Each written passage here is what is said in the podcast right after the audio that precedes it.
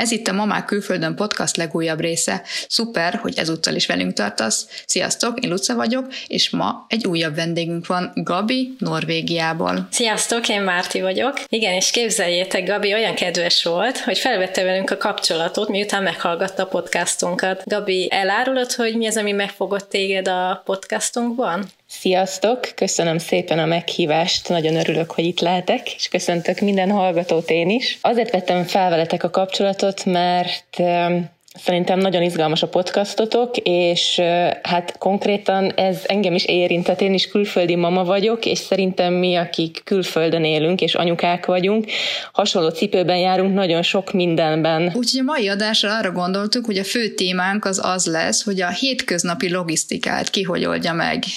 Mi is el fogjuk mondani Mártival, hogy nekünk milyen egy hétköznapunk, milyen egy hétvégénk, milyen nehézségeink vannak abból adódóan, hogy külföldön élünk, és Gabit is megkérdezzük, de persze Norvégiáról is egy picit kikérdezzük, úgyhogy az intro után kezdünk is.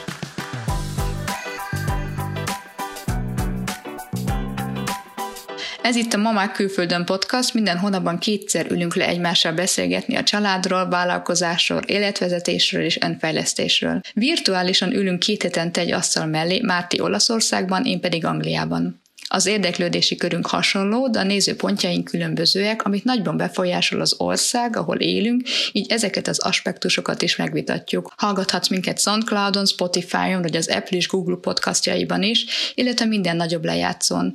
Valamint akár YouTube-on is, ahol a podcastok mellett egyéb tartalmakat is töltünk fel. Kérlek, vidd hírét a podcastnak, oszd, ahol tudod, iratkozz fel a YouTube csatornánkra is, és ha az Apple lejátszón hallgatsz, akkor megköszönjük, ha írsz nekünk egy értékelést. Rengeteg rengeteget dob ez az algoritmuson, ami által több emberhez tudunk eljutni. És akkor kezdjük is el a mai adást. Na, a mai vendégünk Alfoldi Gabriella Norvégiából. Több mint tíz éve él férjével egy 6000 fős kisvárosban. Szakmája vitte külföldre, és az elején még angolul tudott jobban, de mára már a norvég tudása erősebb.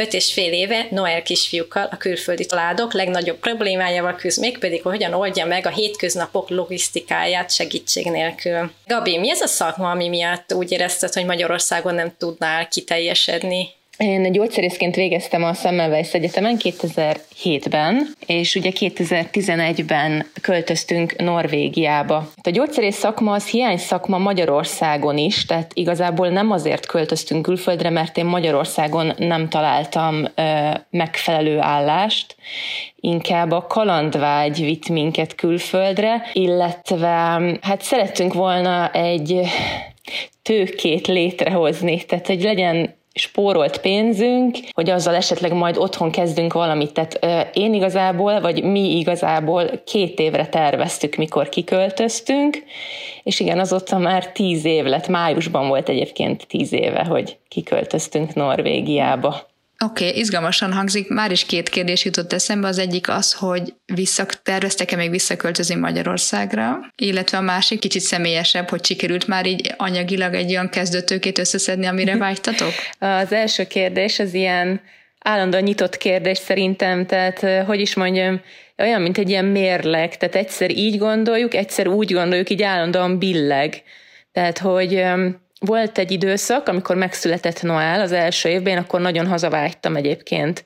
Így amikor pont, amikor ilyen gyesen voltam az első évben, akkor én úgy gondoltam, hogy nagyon költözünk haza, nekem nagyon hiányzik, hogy anyukám ott, otthon tudna segíteni, a családom, a testvérem, a testvéreim, tehát hogy, hogy a család és úgy közelebb úgy mindenki. Aztán ez így elmúlt, és akkor jött megint egy időszak, amikor így úgy gondoltam, hogy nem, nem, itt, itt fogjuk leélni az életünket, és uh-huh. egyébként most is így gondolom, pláne, hogy észérvekkel belegondolva, a Noelnek sokkal jobb itt, tehát az iskolarendszer, az óvodarendszer, őt így nem tudnám elképzelni egy magyar iskolarendszerbe, megmondom őszintén, tehát ő egy, nem egy uh-huh. ilyen uh-huh. négyzetbe belepasszintható kisfiú, és emiatt úgy gondolom, hogy legalábbis addig, ameddig ő nem nő fel, vagy nem gimnazista, vagy nem megy egyetemre, nem hiszem, hogy hazaköltözünk. De ez a távoli terv egyébként, hogy kicsit a második kérdésre is már referálva, hogy, hogy úgy anyagilag összeszedni magunkat, hogy akár úgy döntsünk tíz év múlva, vagy 15 év múlva, hogy hazaköltözünk, és ha akarunk, dolgozunk valamennyit, ha akarunk, nem. Tehát ez az ilyen korai nyugdíjazás, vagy azért ezt nem így nevezem, hogy korai nyugdíjazás, nem tudom ezt így, hogy mondják, de hogy ilyen mhm, mhm. anyagilag függetlennek lenni. Igen, tehát a munkaadótól függetlenül élni. Igen, egy a második kérdésedre azt gondolom, hogy azt már meg, meg tudtuk teremteni, tehát hogyha most itt mindent eladnánk, ami a miénk, akkor Magyarországon valószínűleg tudnánk tehermentesek lenni. Tehát tud, tudnánk házhitel nélkül élni, de ugye akkor még mindig kellene dolgozni, mert ugye valamiből meg kell élni. Igen. Igen. Hogyan kötöttetek ki ebbe a kisvárosba? Röviden annyi, hogy én az önéletrajzomat egy fejvadász céghez küldtem el, aki Angliába közvetített gyógyszerészeket, csak lecsúsztam a jelentkezési határidőt, és azt mondták, hogy hát Angliában már most éppen nem tudnak gyógyszerészállást, de van, van Norvégiában az volt a szerződésemben, hogy ők fizetik a nyelvtanfolyamot, de ők mondják meg, hogy hova kell költöznünk. És két évig kellett ugyanazon a helyen maradnunk, és hát mi, minket erre, ebbe a kisvárosba tettek, ez a 6000 fős kisváros, amit úgy hívnak, hogy Strün. Hát ugye értelemszerűen kisvárosban nehezebben találnak, de nem csak gyógyszerész, tehát orvoshiány is van, vagy nővérhiány, tehát ez ilyen általános, ugye mindenki nagyjából nagyvárosban szeretne dolgozni, tehát nagyon kevés, de ez magyar Magyarországon, Magyarországon is így van szerintem, hogy általában vidéken nehezebb szakembert találni, vagy akár orvost, akár gyógyszerészt. Uh-huh. Szóval mi, mi így kerültünk ide, de szerintem ez nálatok is talán így van, nem tudom, hogy ti hogy látjátok, hogy mondjuk Olaszországban, hogy vidéken nagyobb-e a munkaerőhiány, mint mondjuk egy nagyobb városban. Igen, hát Anglia is küzd az egészségügyi dolgozói hiányjal. Egy szerintem nálunk ez nem annyira jellemző. Itt a vidék valahogy nem olyan, mint Magyarországon. Szóval a kisvárosokban is szinte jobb élni egyébként. Tehát most nem csak arról beszélek a családoknak, hanem tehát ne, nem, semmivel nem érzem hátrányát szerintem egy nagyobb városhoz képest. Én erre soha nem gondoltam, amit most mondtál, tehát nem, nem érzékelem. Ez érdekes különben, mert itt mi látjuk nagyon a különbséget. Mondjuk az is igaz, hogy a városok között itt hatalmas távolságok vannak, tehát mondjuk a legközelebbi nagyváros tőlünk, az két órára van, ahol van McDonald's, és, mm-hmm. és gyakorlatilag, Na, ez a különbség. gyakorlatilag a mi városunkban nincsen lámpás kereszteződés, annyira kicsi. Á, oké, okay, na, de nálunk a vidék, ezért mondom, a vidék itt nálunk olyan, mint városban élsz, tehát minden, és minden közel van, tehát egy, Aha. egymás mellett vannak a kisvárosok, nagyvárosok. Hát itt teljesen más, tehát tényleg, hogyha mondjuk el akarsz menni egy szakorvoshoz, akkor, akkor utaznod kell két órát. Ah, tehát ahhoz, okay. hogy mondjuk elmenjél elmenjél a fogszabályzó szakorvosodhoz, ahhoz majdnem ki kell venned egy fél nap szabadságot. Uh-huh. Húha, Tehát, igen. hogy így itt, itt egyszerűen teljesen más, más a helyzet. Tehát ne úgy képzeld el ezt a 6000 fős várost, mint mondjuk Magyarországon egy 6000 fős város. Tehát ebbe a városban minden van. Van óvoda, van iskola, van gimnázium, uh-huh. van könyvtár, orvosi rendelő, van kocsma persze, mindenféle boltok. Tehát uh-huh. így a mhm. legfontosabbak, amik az embereknek így a legfontosabbnak az így van, csak minden kisebb, tehát minden kisebb léptékű csak azért egy kérdeztem, hogy mondtad, hogy McDonald's név teszi kiemelted, hogy az, pan, az nincsen, az hiányzik. Ó, egyébként most így próbálunk nagyon odafigyelni az egészséges étkezésre, de én megmondom őszintén, tehát hogyha így ellátogatunk abban a nagyobb városba, akkor így mindig mondom a férjenek, hogy nekem, hogy menjünk be a bőribe már, és akkor mondta, hogy nehogy már, hát ne, ne együk már azt a szemetet, ami ott van, de, de, de, nekem muszáj nem egy Burger King és szendvicsre. A nagyvárosi érzés miatt? Egyébként lehet. Nekem például hiányzik az az érzés, amikor Pesten megvettem az elviteles Starbucks kafémat, és akkor sétálgattam az utcán, tehát ez, ez így nekem hiányzik így a nagyvárosból, de amúgy uh-huh. meg egy csomó minden más van itt, ami meg kompenzálja, hogy nincsen Starbucks, most ez így uh-huh. nagyon-nagyon felszínesen hangzik. De nem, de lehet, hogy tényleg ez, hogy, hogy a nagyvárosi érzés, hogy csak úgy, úgy besétálsz, megveszed ki, és sétálgathatsz vele a városban, nézelődhetsz. Igen. Egyébként mennyire sétálható a város maga, vagy inkább autózós? Sétálható, uh-huh. tehát sétálható a város, meg hát itt ez a környék, ez egy ilyen turisztikai központ Norvégiában amúgy is, uh-huh. tehát például nyáron megduplázódik, triplázódik a lakosság, uh-huh. mert nagyon sok turista jön, uh-huh. mert hogy annyiféle ilyen lehetőség van kirándulni, meg túrázni, meg ilyesmi. Tehát egy nagyon szép része Norvégiának, így Norvégián belül is, tehát a norvégok is nagyon szívesen jönnek ide. Hát igen, a természeti adottságok gondolom azért kompenzálják a McDonald's és Starbucks hiányt.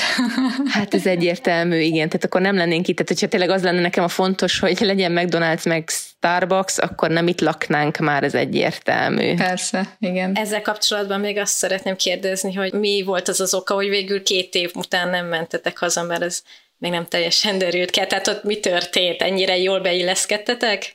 Beilleszkedni Norvégiába alapvetően nehéz szerintem. Hát mi az, amiben nagyon beleszerettetek? Hát a természet, tehát az, hogy tudsz túrázni, tehát ahol mi lakunk, öt perc sétával beérek az erdőbe, és akkor ilyen szuper túra lehetőségek vannak. Nekem egyébként nagyon bejön az, hogy mindenki ismer mindenkit. Ahol dolgozom is, hogy a, a nagyjából így a vevőkör, tehát tudom, tudom hogy ki kicsoda. Nekem ez, ez tetszik.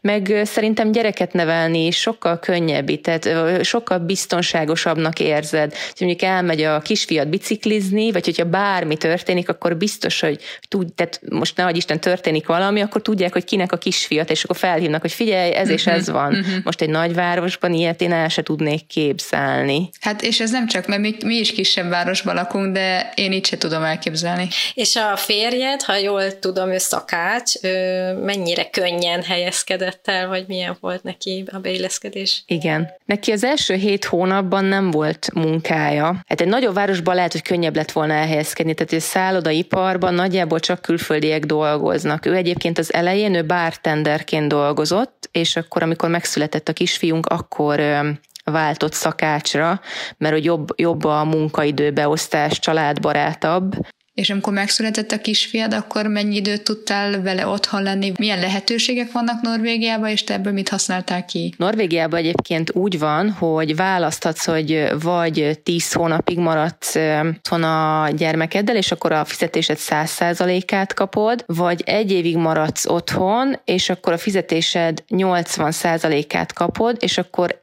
ezen felül jön még 17, 12 hét apuká, az apukáknak. Tehát ez, ez egy olyan 12 hét, amit így, hogyha az apuka nem vesz ki, akkor elveszik. Uh-huh. Tehát ez egy ilyen kötelező apagyes.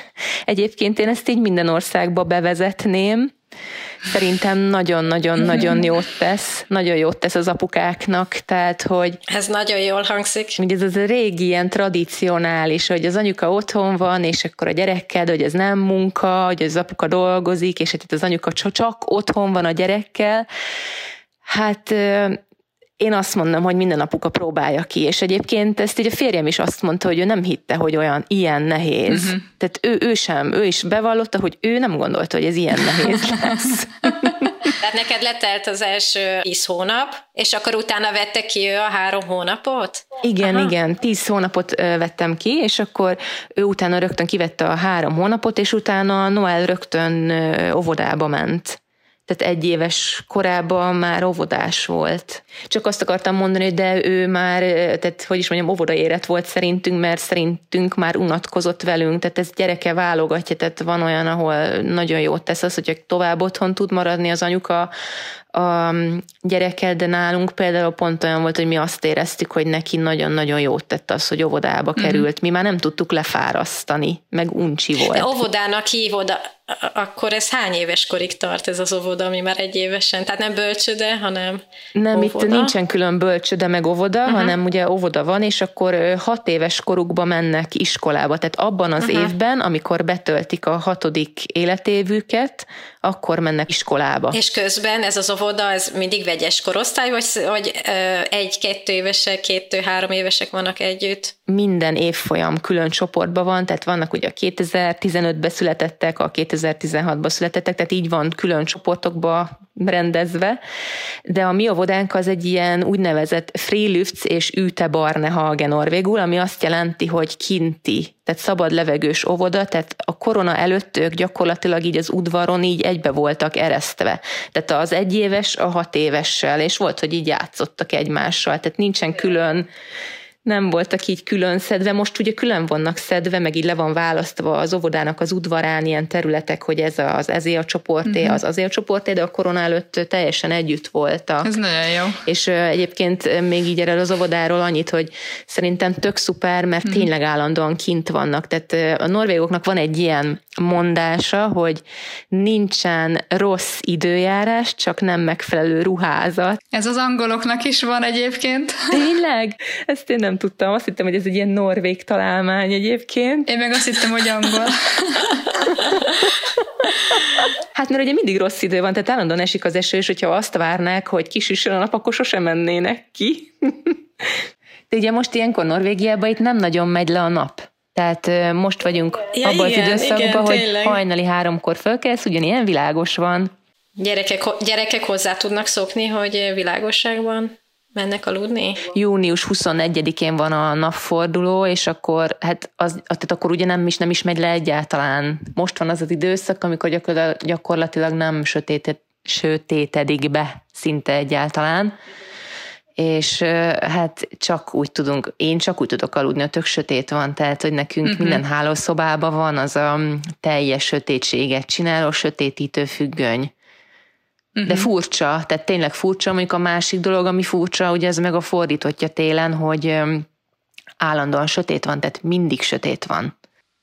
És ez mennyire okoz lelki, lelkileg problémát, tehát mennyire depresszív hangulatod, hogy nem, nem ebbe születtél bele, tehát ez hozzá kellett szokni. Én egészen addig, amíg megszületett a Noel, azt gondoltam, hogy tök jól bírom, és ugye én januárban szültem, és én egyébként nekem volt egy ilyen szülés utáni depresszió, ami szerintem egy kicsit ennek is volt köszönhető, hogy ugye január az így a legsötétebb hónap Ja, és aha. nagyon, nagyon nehéz volt, tehát amikor így tudod, így fölébredsz, és így azt sem tudod, hogy nappal van, vagy éjszaka, és uh-huh. kinézed az ablakon, és nem tudod megállapítani, hogy nappal van, vagy éjszaka, mert hogy sötét van. És aha.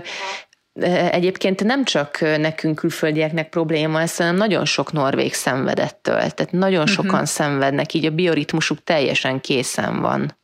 És ilyenkor nem érdemes, vagy nincs nektek ilyen, ilyen okos lámpa mondjuk, ami így tényleg így föl kell, mint hogyha napot szimulálná, hogy most reggel van, és akkor most este van, most elmegy aludni.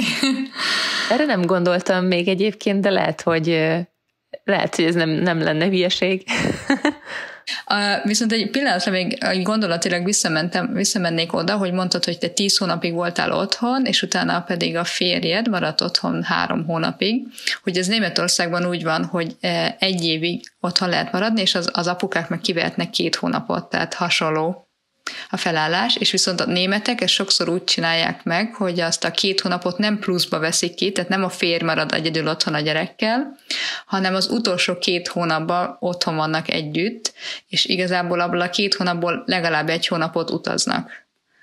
Tehát valahova elmennek, leginkább valamilyen meleg országba, Portugáliába például, és akkor ott töltenek egy egész hónapot az egy éve, közel egy éves gyerekkel. Ez jó ötlet egyébként szerintem, tehát ez nagyon jó, hogy utaznak, de akkor azért az apuka azt nem tapasztalja meg, hogy egyedül kell megküzdeni így a napi problémákkal.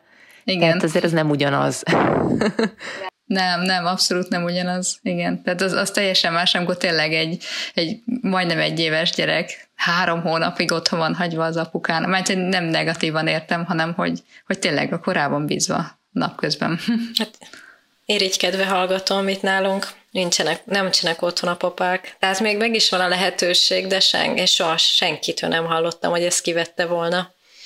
E, e, nálunk konkrétan, amikor az első fiam született, akkor egy napot kapott a papa és utána, amikor a második, akkor ha jól emlékszem, egy hétre meghosszabbították, de ennyi, és akkor még lehet így kivenni, azt hiszem, ilyen pár hetet, de mondom, ezt soha senki nem veszi ki. Tehát én még nem hallottam olyan esetről, hogy valaki kivette volna. Tehát... De és akkor nálatok is úgy van, hogy a fizetésnek így a száz százaléka, tehát ugye Magyarországon ugye elég kevés százalékát kapják az anyukák, úgy emlékszem. Tehát, hogy azért szerintem ez is probléma azért otthon, igen. Hogy...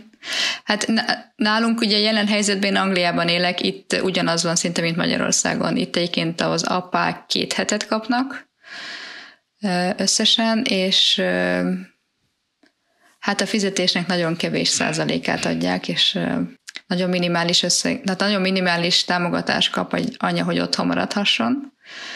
Németország ennél sokkal jobb, ott a fizetésed, hát attól függ, milyen a fizetésed, tehát van egy, van egy maximum keret, de a fizetésed 80%-át megkapod egy éven keresztül, viszont a munkádat megőrzik még plusz két éven keresztül, tehát összesen három évig maradhatsz otthon, de abból egy évig kapsz, kapod a fizetésed 80%-át, és utána pedig kapsz egy kisebb gyerektámogatást havonta.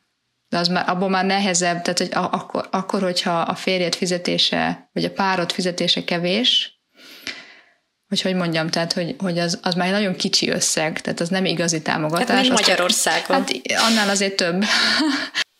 Említetted, hogy neked a, az anyukád nagyon hiányzott a, a legelején, főleg amikor ugye tehát kisbaba megszületik, akkor na, nagyon, nagyon jöjjön bármilyen segítség.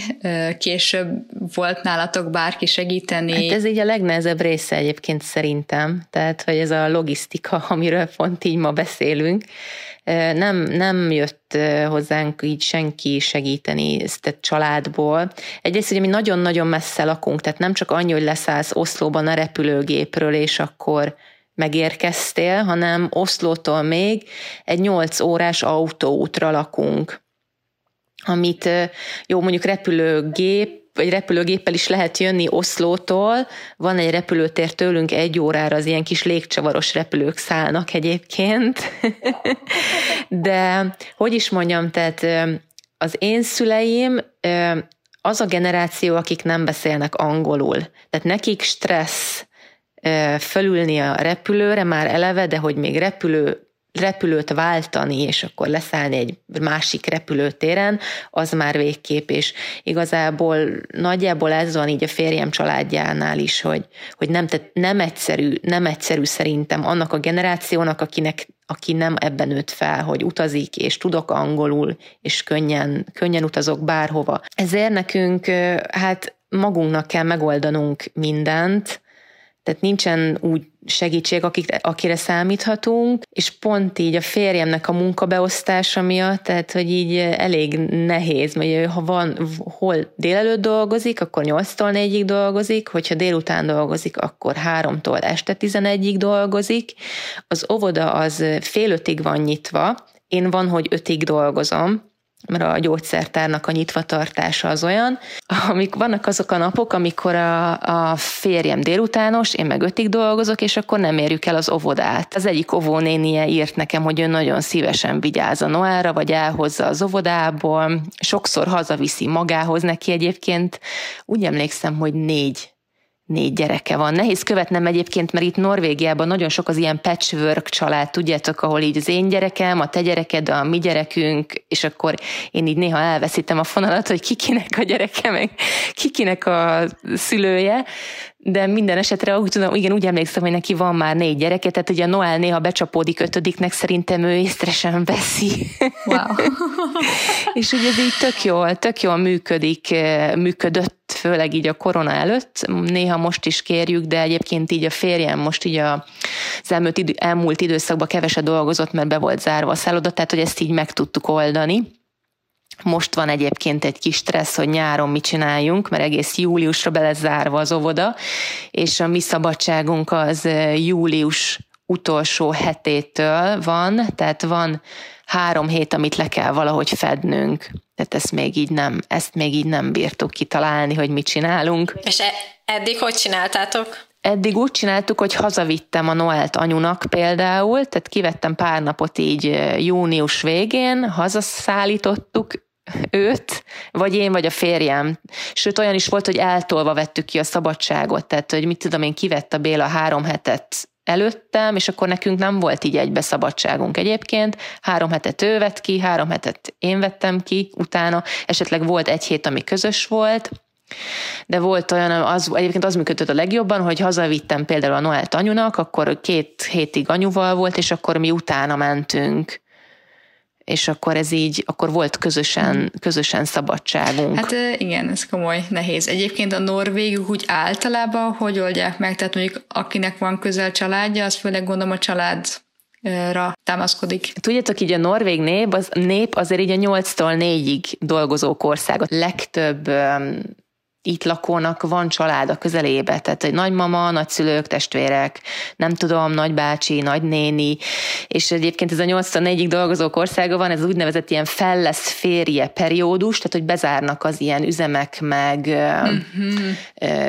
munkahelyek, főleg az irodák bezárnak egész júliusra, uh-huh. tehát például Norvégiában teljesen általános, hogy te kiveszel négy hét szabadságot a nyáron, sőt, akkor uh-huh. szomorkodsz, hogyha te nem kapsz három vagy négy hét szabadságot, akkor az nagyon rossz nyár. Igen. De hát nem tudom, nálatok nem, nem, nem tudom, hogy hogy van, így van-e, ugyanígy, mint nálunk. Igen, Márti, ugye nálatok nálatok egy fokkal egyszerűbb, neked, neked a párod szülei, hát nem is ugyanabban a városban, de... Fél óra távolságra laknak, igen, de egyébként meg ha nem lennének, hát ez, ez nem négyig van a munkaidő, hanem 6-7, valahol 8, tehát sokáig dolgoznak. Általában a, az anyák, ők megpróbálnak, hát a fél rész munkaidőben, ha nem sikerül, akkor nagyszülők, tehát itt nagyon a nagyszülőkre támaszkodik mindenki, igen. Úgyhogy ebben szerencsénk van, hogy legalább egy nagymama és egy nagypapa van, aki segít. Igen. Lucáiknak azért. Ez sokkal nehezebb. Hát igen. Főleg, ha majd te is elkezdesz dolgozni, akkor nem is tudom, azt már gondoltatok erre, rá, hogy iskolába menni értük, stb. Szóval... Igen, mert hát ugye nálunk, hogy aki még nem hallgatta az előző részeket, talán ott már beszélünk róla, hogy mi Angliában itt minden családi segítség nélkül vagyunk, ketten vagyunk a férjemmel, két gyerekkel, a férjem dolgozik, hát ő, ő sem négykor fejezi be a munkát, hanem inkább 6-7 felé, bár most, hogy itthonról dolgozik, ez egy kicsit rugalmasabb, ugye, hogyha már nagyon hangosak vagyunk a nappaliba, akkor akkor becsukja a laptopot, hogy most már vége a napnak, így vagy úgy.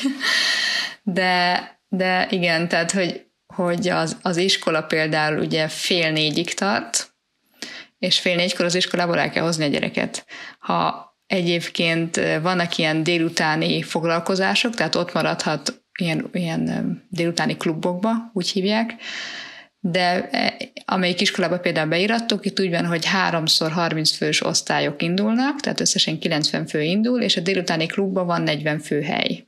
Tehát oda, oda nagyon várólistás bekerülni és hogyha nem oda kerülsz be, akkor sokan csinálják azt, hogy viszik délutáni foglalkozásokra a gyerekeket. De hogy oda is el kell vinni, pont beszélgettem most egy anyukával, hogy három gyereke van, és a délutáni foglalkozások alatt két és fél órát autózik. Tehát, hogy még a há- mind a három gyereket lerakja különböző helyekre, úgyhogy mind a hármat összeszedik különböző, és közben még ide-oda, mert van, amelyik gyerek egyik helyről megy a másikra, mert ne, hogy kitöltse az időt, még a másik gyerek befejezi a másik foglalkozást. Szóval nem tud délután dolgozni, és csak napközben tud dolgozni, tehát fél négyig lehet dolgozni dolgozni anyaként. Itt, itt nagyon látszik is, hogy egy kisebb város, és nincs olyan sok fő útja. Az autóutak három és négy között teljesen bedugulnak, tehát nem lehet sehova mozdulni körülbelül mert mindenki valahonnan valahova viszi a gyereket. De még, hát igen, hogyha nekem is olyan munkát kell majd találni, ami vagy fél négykor befejeződik, vagy, vagy kell valamilyen fizetett segítséget keresnünk. Mm. Itt is ez megy egyébként. Nagyon jellemző Norvégiában, hogy a, a nők egészen addig, amíg a gyerekek hát már nem is csak kisiskolások, de már mondjuk ilyen, hát ilyen 8-9-10 évesek, addig az anyukák nem dolgoznak teljes állásba. És például van itt egy olyan, amit úgy neveznek, hogy szabad szerda, tehát ez a free dag, és olyankor a, az elsősök és a másodikos gyerekeknek nincsen iskola, tehát okay. a, a, a, a hét az úgy néz ki az iskolából, csak hétfő, kedd, csütörtök, péntek. Tehát a nagyon sok anyuka ugye otthon marad a gyerekekkel. Aki nem tudja ezt megtenni, akkor van itt ilyen napközi, tehát ahova beirathatod, de az ilyen komoly pénzekbe kerül egyébként. Uh-huh. De hát itt a szuperányák persze azok mind szabad szerdát, azt ki tudják venni. Tehát ugye, hogy is mondjam, tehát így az itteni, ebben a városban, tehát valószínűleg azért is, mert ez egy kisváros, tehát ugye teljesen más típusú emberek laknak, itt nagyjából a nők nagy része a férjükre támaszkodik, és uh-huh. a férjük tartja el őket, vagy hogy mondjam, tehát hogy ez így csúnyán fogalmazva, de hogy így olyan nincsen, hogy mondjuk az apuka marad otthon szerdánként, én még sosem láttam olyat. Tényleg, tehát ez szóba se jöhet, tehát hogy nem, nem ismerül föl a családokba. Biztos, hogy szóba jöhet, csak hogy így mivel a legtöbbször a férnek van karrierje, de egyébként ez itt Norvégiában probléma különben, hogy de országosan, hogy mondjuk ugyan nők kevesebbet keresnek, mint a férfiak, pontosan azért, ugyanazért a munka, ugyanazért a munkáért, és ugyan a, ugyanannyi idősek, hogyha összehasonlítunk egy nőt meg egy férfit, akik ugyanannyi, ugyanolyan munkakörben dolgoznak, és ugyanannyi évesek, ugyanolyan végzettséggel, ott a nő kevesebbet keres, mert tehát kiesett a munkából, egyrészt gyereket szült, másrésztről meg ugye nem dolgozik száz százalékban, tehát hogy így a nyugdíja is később kevesebb lesz, de azért keres kevesebbet, mert kevesebb a munkaideje, vagy, vagy azt mondod, ami a globális probléma, hogyha ugyanannyit dolgozna munkaidőbe, akkor is kevesebb fizetése lenne, mert ugye ez egy, ez, ez egy globális probléma, csak hogy lehet, hogy Norvégiában még extrémebb. Szerintem mind a kettő, tehát eleve ugye kevesebbet keres, mert kevesebbet dolgozik, Mm. És akkor ugye, tehát mondjuk, hogyha a nyugdíjadat nézett később, az beleszámít, hogy te mennyi dolgoztál, Igen. vagy hogyha évekig nem, dolgoz, nem dolgoztál napi 8 órában, csak mondjuk napi 6 órában, uh-huh. akkor ugye eleve kevesebb lesz a nyugdíjalapod. De, de a másik, tehát ez a másik oka is van, amit mondasz, ez a globális probléma, hogy egyszerűen a nők valahogy kevesebbet keresnek, pedig itt nagyon-nagyon odafigyelnek arra, hogy esélyegyenlőség legyen, uh-huh. és hogy tényleg mindenki egyenlő, és szerintem egyébként jobban is működik itt, mint akár más országokban, bár én nem értem más országban Magyarországon uh-huh. kívül, tehát most csak így Magyarországgal tudom összehasonlítani. Um, itt azért jobban támogatják a nők karrierjét, tehát mondjuk én nem tudtam volna visszamenni gyógyszertárvezetőként dolgozni Magyarországon, nagyon valószínűleg itt, itt nem veszítheted el a pozíciódat, hogyha uh-huh. elmész szülni. Uh-huh, uh-huh, Egyszerűen uh-huh. nem törvényileg meghatározott. Uh-huh. Igen, hát itt is azért hasonló a jelenség, tehát a nők kevesebbet keresnek, tehát ez nagyon, ez nagyon igaz, de azt nem mondanám, hogy, hogy sokan egyébként részmunkaidőben dolgoznának. Tehát én, az, én, én önszántamból ott hagytam a munkát, mikor megszületett az első fiam, és ez, ez nagyon ritka. Tehát minden nő, majdnem minden nő, tehát visszamegy, és, és általában teljes munkaidőben. Vannak, akiknek sikerül részmunkaidő, de ez, ez a ritka. Ez a ritka. Sokat dolgoznak itt egyébként az emberek, úgy általánosan a Észak-Olaszországban ilyen nagyon munkás nép. Késő estig.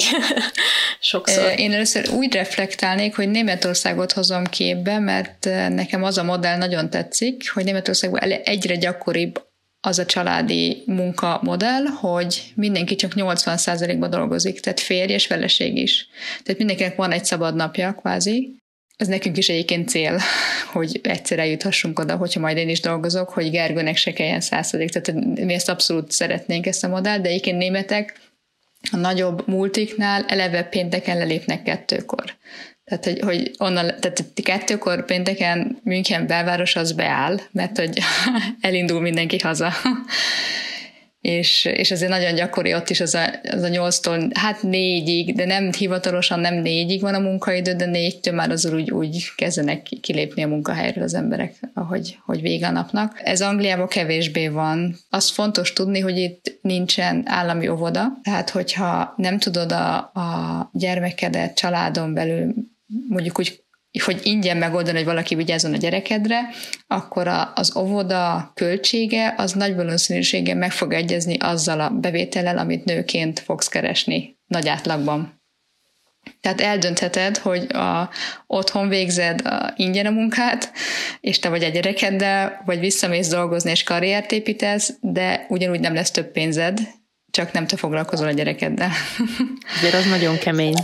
Nagyon, igen de az, aki megteheti, tehát a, ugye az teheti ezt meg, akinek a, olyan fizetése van, ami több, mint az óvodának a költsége. De Angliában de egy évig megtartatod a munkádat, viszont a kötelező oktatás, az állami oktatás az négy évesen kezdődik az iskolával. Tehát az egy éves kor és a négy éves kor között csak a privát óvoda van. Ehhez képest ugye Németország az sokkal jobb, mert ott három évig kötelező, kötelező a pozíciódat megtartani a cégnek tehát három évig biztosítva vagy, és ezért én egy ilyen furcsa helyzetben vagyok, hogy én eh, még mindig német alkalmazásban vagyok, négy éve, mert hogy a három éven belül született a második gyermekem, így onnantól újraindult a három év. Tehát, hogy én, nekem még mindig van két évem, hogy ha két év múlva visszaköltözünk Németországba, akkor én folytathatom ott a munkámat, ahol abba hagytam. De ez mondjuk ez jó, mert biztonságérzet, tehát, tehát hogy tudod, hogyha hogy esetleg tudsz visszamenni, hogyha esetleg úgy gondoljátok. Igen, abszolút. Ez egy ilyen béter, mondjuk így. Szerintem áttérhetnénk a, az én időre, mert nagyon kíváncsi vagyok, hogy például Gabi nála te, hogy dolgozónő is vagy, meg anya, hogy, hogy mit jelent neked, hogy én idő, tehát amik, mert mi például, ha a, mondjuk podcastot készítünk, az, az kérdés, hogy az már én idő, vagy az még nem én idő. Te amikor elmész dolgozni, az neked egyébként kíváncsi lennék, az nagyobb kihívás, hogy mondjuk otthon lenni a családdal, és mindenkinek az igényeit kielégíteni. Tehát, hogy így, így erre kíváncsi lennék. Nekem nagyobb kihívás a családban mindenkinek az igényét kielégíteni, mint a gyógyszertárba, gyógyszertárvezetőként dolgozni, tehát ezt így megmondom őszintén, hogy nekem, amikor vissza kellett mennem dolgozni, amikor a Noel 10 hónapos volt, én, én így úgy éreztem, hogy hát ez, ez, ez a munka, tehát ezt így bármikor, tehát hogy így a gyerekkel az nagyon, nagyobb kihívás volt, de én lehet, hogy nagyon rosszul vagyok összerakva egyébként. De, de, de... hogy is. De a férjem mindig ezt mondja, a férjem mindig ezt mondja, hogy megy dolgozni, pihenni, de hétfőn megy pihenni. Igen. Igen. És egyébként én ezt teljesen ezt az elvet vallom, tehát én szerintem akármilyen rossz éjszakád volt, akármilyen rossz, tehát akármilyen rossz volt a gyerek, mindig annak könnyebb, aki bemegy dolgozni. Tehát nem az, aki otthon marad utána, hanem az, aki bemegy dolgozni, mert ugye kiszakad abból a légkörből, meg így kiszakad abból a problémából, és akkor ugye egy, ezt így kicsit így félre tudja tenni. Az én idő, hát Hát az nem sok van. Tehát ugye pláne így, hogy ugye 8-tól 5-ig van, hogy 8-tól 5-ig dolgozom, és akkor nagyon sok hétvége is úgy néz ki, hogyha én mondjuk dolgozom mondjuk 10-től 3-ig, akkor, és a Béla meg délutános, akkor gyorsan hazajövök, cserélünk, és ő elmegy dolgozni. Tehát én nagyon sok, sok hétvégét egyedül vagyok uh-huh. a, a Noellal. Uh-huh.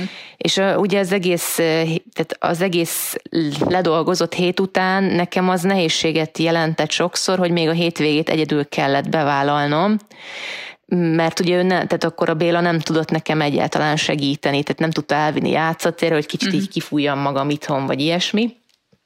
Tehát mm. az én idő nekem az, az, amikor a Noel már alszik, tehát ezt így próbálom maximálisan kihasználni, a másik meg próbálok hetente kétszer, háromszor ilyen rövidebb napot csinálni magamnak a gyógyszertárban, ez azt jelenti, hogy akkor háromkor végzek, és akkor az edzőterem. Edzőterem, vagy ha jó uh-huh. idő van, akkor az erdőbe járok futni, meditálni, tehát így ilyesmiket ilyesmiket próbálok, de nekem, nekem az úgy nagyon tetszene, amit így mondtál, Luce, hogy így egy nap szabad egy héten, tehát hogy az, uh-huh. az nekem is ilyen uh-huh. cél, hogy, hogy ha majd megtehetjük, akkor nagyon szeretnék én is egy szabad napot. Jól értem, akkor hétvégén nektek kevés ilyen közös családi programotok van, vagy mondjuk nem egy egész napos, inkább csak fél nap jön össze? Hát igen, kevés. Tehát hát ugye a Bélának úgy van a, a szállodában, hogy he, havi egy hétvége van szabad, és akkor az lehet, hogy pont az a hétvége, amikor nekem meg szombatos hetem uh-huh. van. Tehát uh-huh. nekünk ritkán jut az, hogy egy egész hétvégén csak mi vagyunk a család. Most ilyen szempontból nekünk a korona időszak az jól jött, ugye Béla nem dolgozott elég sokáig, és akkor uh-huh. ugye elég, hát elég sok közös hétvégénk volt, és az szerintem egyébként jó is volt. Mi akkor az tényleg nehéz lehet nektek, tehát hogy hétköznapokban sincs család, akkor nem csak az én idő veszik így, hanem a családidő is mondjuk így. Igen. És hogy, és hogy pont említetted korábban, hogy a szabadság is, tehát a, az se igazából családidő, mert próbáljátok megoldani, hogy, hogy, hogy Noelnek mindig legyen egy felnőtt vele, ugye, valamelyikötök vele legyen. Kevés olyan idő van, ahol tényleg mind család tudtok kikapcsolódni. Igen, ez, ez így van egyébként, és Hát ez, ez nehéz, tehát ez a része szerintem nehéz, és megmondom őszintén, hogy ez az egyik oka annak, hogy mi nem vállaltunk a másodikat, tehát nálunk ez egy ilyen tudatos döntés volt, uh-huh egyszerűen én például úgy éreztem, hogy nekem nincsen kapacitásom arra, hogy egy egész munkahét után mondjuk kett, kettővel legyek együtt. Tehát, hogy mondjuk egy egész hétvégét egyedül nyomjak Persze, le. megértem.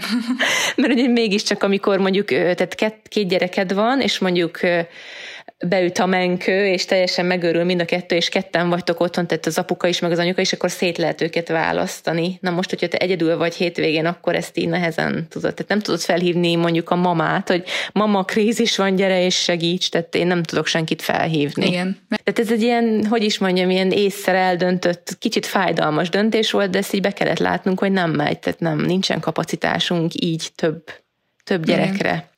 Igen, hát teljesen érthető, igen. Mi a kettőnél húztuk meg, a... eredetileg még gondolkoztunk többet, de nem. Most már nem. Mindenkinek be kell látnia szerintem, hogy a saját korlátait, tehát egy eldöntheti az ember 20 évesen, hogy három gyereket szeretnék, és majd milyen csodálatos lesz, de az élet nem úgy hozza, tehát én se arról álmodtam, hogy csak egy gyerekem lesz majd. Tehát egyszerűen így be kell látnod a saját korlátaidat, hogy, hogy nem megy és kész. Egy kicsit Beszéljünk még az én időről, mert én például a, a legelején viszont azt eldöntöttem, hogy az én időben nem akarok takarítani, nem akarok főzni, nem akarok rendet rakni és legjobb esetben nem, nem akkor akarok zuhanyozni. Az alaphigiéniai tisztálkodást sem akarom az én időmbe berakni. Ami persze nyilván vannak olyan napok, nem egy. Első hetekben azért talán, nekem az még a zuhanyzás azért.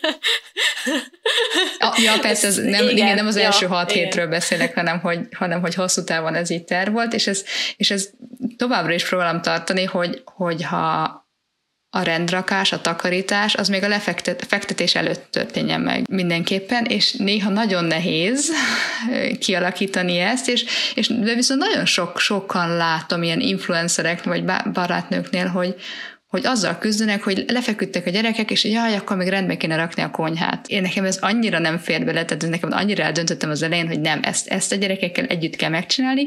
Egyrészt lássák, hogy az nem magától éjszaka jön egy tündér és rendet rak, hanem hogy vegyenek ők is részt benne. Másrészt pedig az én idő, az legyen egy kicsit én, vagyis hát mi, tehát hogy a párommal töltött idő, idő. Amit persze most egy picit így a podcast is keresztbe húzza, mert ezt, ezt viszont az én időbe kellett berakni, tehát ezt nem tudtam besúvasztani máshova, főleg, hogy csendbe kell lenni egy podcast felvétel közben, de hát utána is rengeteg utómunka, meg ez az van, tehát ez nekem az én időmből megy ti hogy gondolkoztok? Tehát mi az, amit beraktatok az a, a családidőből, gyerekidőből, lecsippentve ide-oda, tehát mit raktok hova? Szerintem minden én, én idő, amit szeretted, szeretsz csinálni, tehát hogy minden belefér az én időbe, hogyha neked az boldogságot okoz, hogy összepakold a konyhát, miután lefeküdt a gyerek, akkor szerintem az is lehet én idő, de mondjuk én sem ez a típus vagyok, megmondom őszintén, tehát nem Nekünk most, most körülbelül egy fél éve takarítónőnk van, és így ez az mhm. első időszak, hogy takarítónőnk van, és valami csodálatos, tehát egy ezt így elmondom nektek, hogy ez ilyen akkora felszabadul, felszabadultságérzést adott nekem, hogy úgy hazajönni, általában péntekenként jön, mind, nem minden héten, hanem minden második héten, uh-huh. és így csodálatos hazaérni a munka után arra, hogy pénteken ki van takarítva, tehát hogy ez ilyen hatalmas nyugalmat egy eláraszt a nyugalom gyakorlatilag, amikor hazaérek. Tehát, hogy még tehát ezt sem az én időmben kell csinálni, Viszont én nagyon uh-huh. szeretek főzni, tehát hogy így mondjuk ez előfordul, uh-huh. hogy mondjuk este kilenckor én kitalálom, hogy én olasz tésztát fogok készíteni tésztagéppel, uh-huh. és akkor nekiállok uh-huh. lazanyét gyártani este 11-ig. Okay. De ez nem, tehát ez, ez, se, ez se minden hétvégén fordul elő. hogy, hogy igen, tehát hogy az én idő nekem én is kicsit egyébként introvertáltabb típus vagyok, tehát az én idő nekem az, hogy csönd legyen körülöttem. Uh-huh. Tehát, hogy ne, ne, ne legyenek hangok, nem, tehát a tévét sem mindig akarom, esetleg uh-huh. könyv, vagy egyszerűen csak tehát kiülni a teraszra, és akkor nézni a tájat, meg hát a sport, tehát nekem, uh-huh. nekem ez az uh-huh. én idő egyébként. Igen, nagyon tudok azonosulni. Nálam is a, tehát a csönd, tehát egyedül. Tehát ahhoz, hogy én idő, az mindenképp egyedül, és kérdés is, is hogyha mondjuk barátnővel találkoztok, akkor az, az, az mennyire én idő. Nekem ilyen nincs egyébként nagyon, tehát így a barátnőzés által a gyerekekkel együtt szoktunk bandázni, és nekem az most így kielégíti ezt az igényemet, de szerintem azért sok mindenkinek, főleg az extravertáltabbaknak talán a barátnőzés az az én időből jön. Nekem az én idő az abszolút, hogy egyedül legyek, tehát ö, olvasás, torna, mozgás, ö, írás, ilyesmi. És, és szeretném az ilyen podcast, meg ilyet, nem, én nem akarom én időnek nevezni. Mert a podcast jó lenne, hogyha bemenne a munkaidőbe, nem? Én ezt úgy munkának veszem. Igen. De persze, úgymond az én idő helyet csinálom, ezt Jó, inkább ezt igen, ez mondanám. jobb megfogalmazás. De ezt nem nevezem én időnek. Igen, tehát abból veszek le. De nem tudom, te Luca egyébként, ami tényleg én idő, neked az mennyi jót? Mert tudom, hogy ezért nagyon sokat dolgozol. nagyon sok utómunka meg ide Igen, a egyébként az, podcasttal, azért tehát- hogy a podcast készítés eh, én se gondoltam volna, de sokkal több munkával jár, mint ahogy azt, azt hogy elsőre gondolná az ember. De tény, hogy nekem ez is egy, ez egy kicsit ilyen hobbi, mint talán, mint neked, Gabi, a főzés. Tehát, hogy én ebben el, el tudok veszni. Ha, ha vissza flow, akkor, akkor én képes vagyok fölmaradni éjfélig, ami, ami néha másnap nagyon visszahűt, amikor reggel fél hatkor ébred a fiam, és hogy hát ezt nem így terveztem, azt gondoltam, hogy ma hétig fog aludni, hát nem, ő nem úgy gondolta.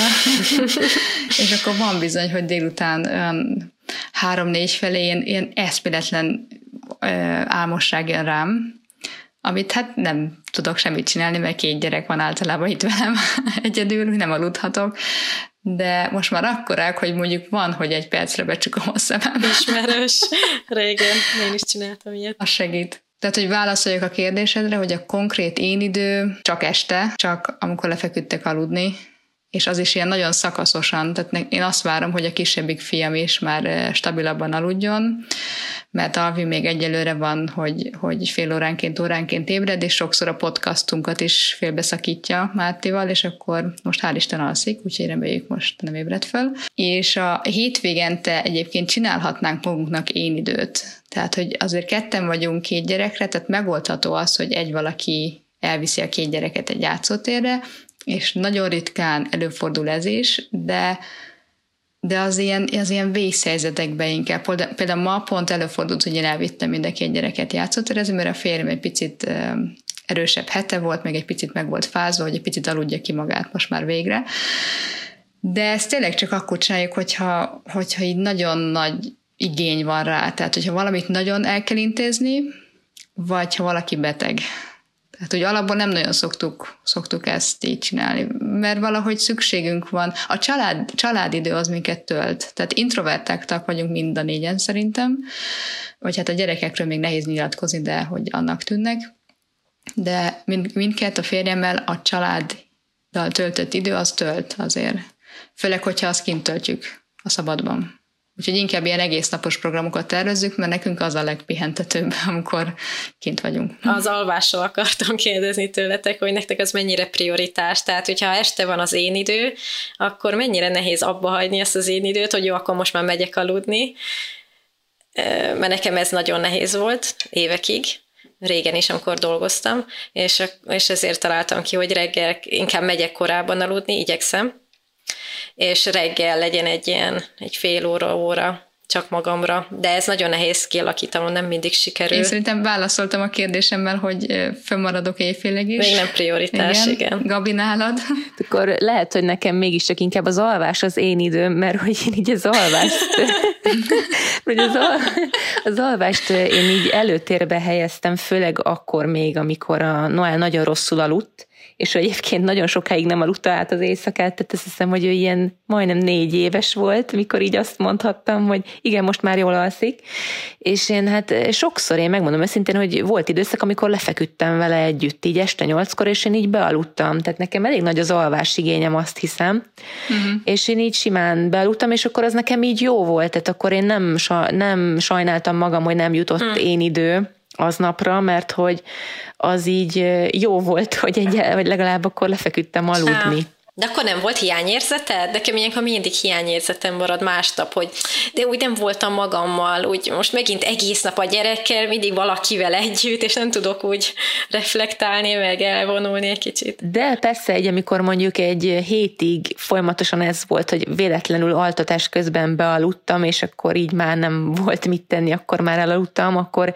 akkor az úgy zavart, hogy gyakorlatilag nem tudtam elolvasni egy hírt mondjuk a a hírportálon, vagy mit tudom én, nem tudtam elolvasni egy könyvet, de aztán meg ez az időszak így elmúlt, és akkor most meg, ha így visszagondolok, nem volt akkor a probléma. Tehát engem jobban megviselt az, amikor nem bírtam magam kialudni. Na, nekem az a baj, hogyha hát nekem is előfordul, hogy bealszom altatásban, szerintem ez mindenkivel előfordul, sőt, még gyakran is, és az nekem ö, jó, mert az kényszeríti, hogy kialudjam magam, mert, de amúgy meg lelkismeret fudalást érzek, hogy nem végeztem el az aznapra tervezett dolgaimmal.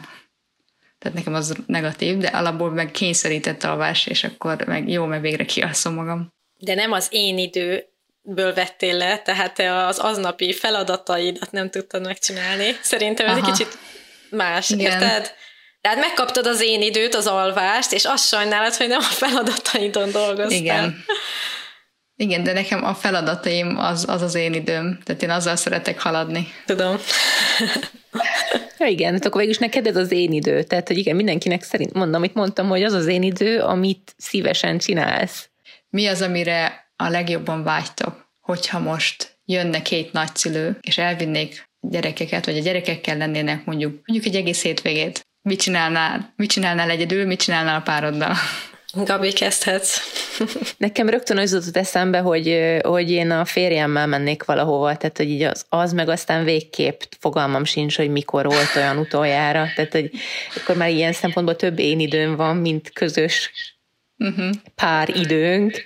Uh-huh. Tehát én biztos, hogy akkor azt mondanám, hogy igen, akkor most öltözünk ki, menjünk el vacsorázni, ketten, csak te meg én, menjünk el moziba, nézzünk meg egy filmet, vagy uh-huh. menjünk el sétálni, vagy menjünk el, nem tudom, túrázni valahol, tehát ilyesmiket ötletelnék valószínűleg, és akkor így rengeteg ötletem lenne, és akkor ő meg így mondaná, hogy hát jó van, talált ki te, de neki az is kielégítő lenne, ha Netflixet néznénk, tehát hogy így annyira nem.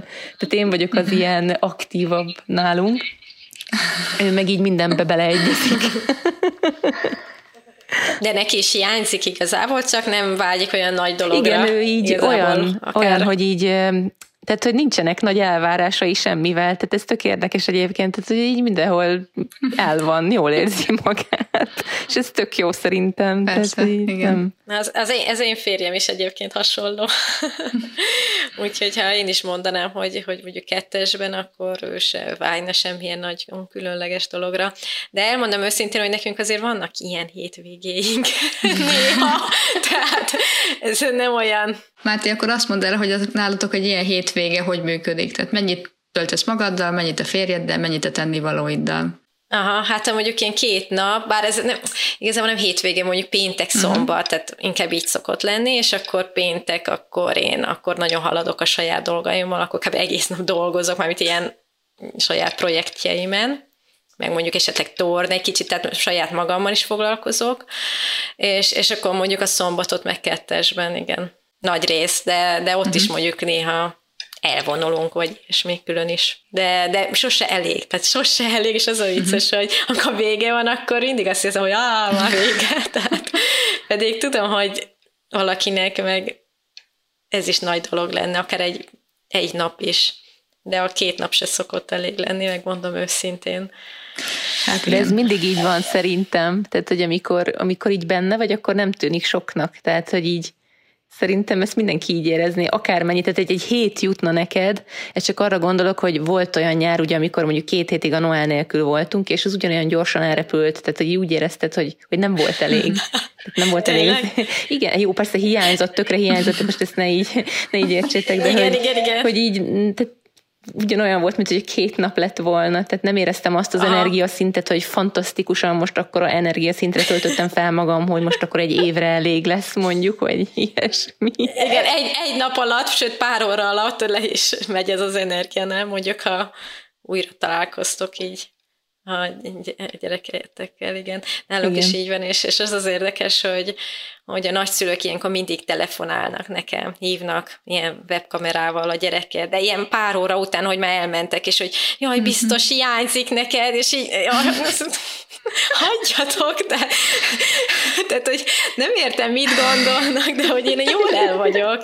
Jó, egy, mondjuk két nap után, de egy-két napig én teljesen jól el vagyok, hogy most nem tudom, ez most ilyen gonoszságnak tűnik, de szerintem azért így mindenki érzi, mire gondolok. De hiányoznak, de nem úgy, hogy, hogy tehát próbálom nagyon kimaxolni azt az időt, és akkor így pont akkor így telefonálnak, és Szerintem mindenki így érzi.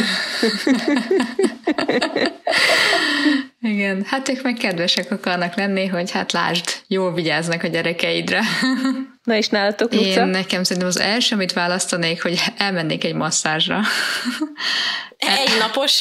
Egy naposra mennék legszívesebben, igen. Nem, de elmennék egy hosszabbra, elmennék mondjuk egyet futni, akár mondjuk Gergővel együtt is, hogyha van kedve jönni, valószínűleg lenne. Azt hiszem, nem tudnám azt megállni, hogy, hogy ne haladjak a projektjeimmel. Nagyon nehéz lenne megállnom, de lehet, hogy elgondolkoznék rajta, és tartanék egy, egy teljes reszetet. És semmi projekt, nem nyitnám ki a gépet. Az, hogy a telefon nem veszem a kezembe, azt nem mondanám, és magammal töltenék sok időt. Mondjuk például olyan projektekkel tölteném inkább az időt, hogy például nagyon régóta akarok meg kitalálni egy jó torna rutint magamnak, amit tudod így így tudod tud csinálni, csak egyszerűen mindig belekezdek valamibe, és aztán elmarad, és akkor nincs időm utána olvasni, meg kigondolni, mit. Tehát ilyesmivel foglalkoznék szerintem, és Gergővel valamit közösen csinálni.